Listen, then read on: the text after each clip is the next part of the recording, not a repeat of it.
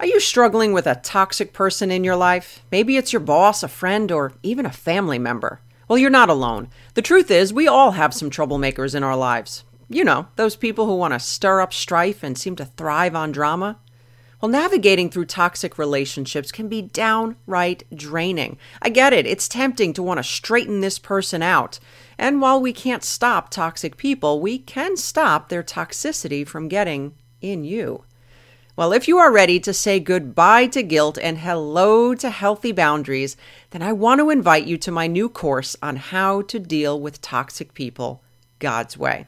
In this course, you will learn the five types of toxic people, the difference between broken and toxic behavior, the four types of boundaries and which are best for you, how to overcome the fear of confrontation, and most of all, you will learn the practical tools on how to interact with these people so that you can grow in strength and get rid of the guilt.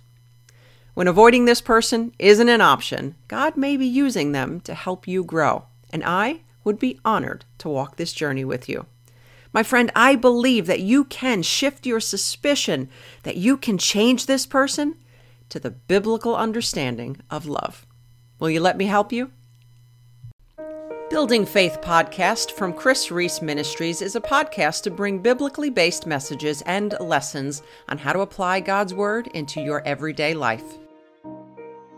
Well, hey, my friends, welcome back to the Building Faith podcast. I am so thrilled to be here with you. I am your host, Kris Reece, and my mission, as always, will be to help you apply God's Word to your everyday life.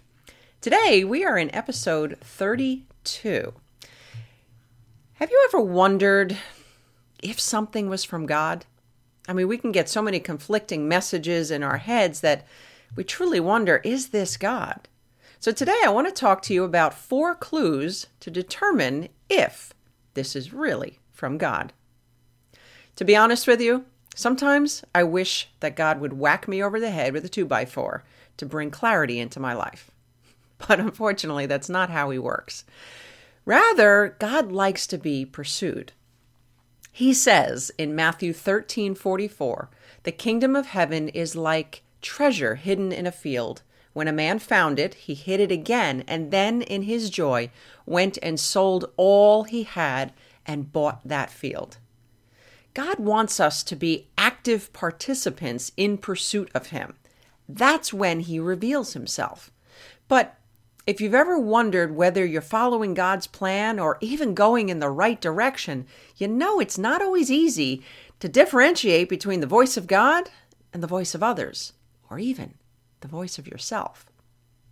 So, to help you, I want to talk today about four clues to determine if you're making choices that are lining up with God or if you're being swayed by the people around you. Clue number one you feel at peace. When something is from God, it brings a sense of peace, regardless of the difficulty. Now, if you are suffering from double mindedness or confusion, whatever you are doing or comp- contemplating is not from God. Take a few steps back and find that place of peace before you take another step forward. Clue number two it stands the test of time. If something is from God, you will receive confirmation whether from reading scripture, hearing a message, or from someone else whom God is using to speak to you. But your understanding and faith also grows over time. And I like to think of the things that come from God as a as a growing knowing. Look, rarely does God whack us over the head, but it becomes increasingly bolder and louder over time. Clue number 3. It makes you depend on him. Is what you're hoping or striving for beyond what you're capable of doing? Good. You're on the right track. Oftentimes, God's plans don't involve us using all of our strengths. Yes, He gave us strengths and we are to use them for our good and for His glory. But if that's all we were called to rely on, why would we need God? You see, our strengths frequently leave us feeling inadequate and unprepared. And I, I think of this oftentimes as how Moses must have felt. But if we limit ourselves to operate only in our areas of strength, then you will likely take the glory instead of giving it to God. And clue number four it lines up with God's word. God will never, my friends say that with me, never lead you in a direction that is contrary to his word. Never. There are no exceptions here.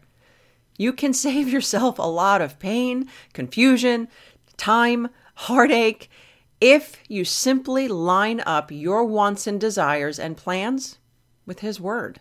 If it lines up, you can keep it, and it's a clue you're on the right track. But if it's not, my friend, no amount of prayer or any other clues are going to make it right. Don't live your life in fear of moving forward. I want to encourage you that God has an amazing plan for you. And if this is something you need to be reminded of, then I want to invite you to make Jeremiah 29:11 a part of your daily devotional. And as you continue to journey, look for these four clues as you start to step out.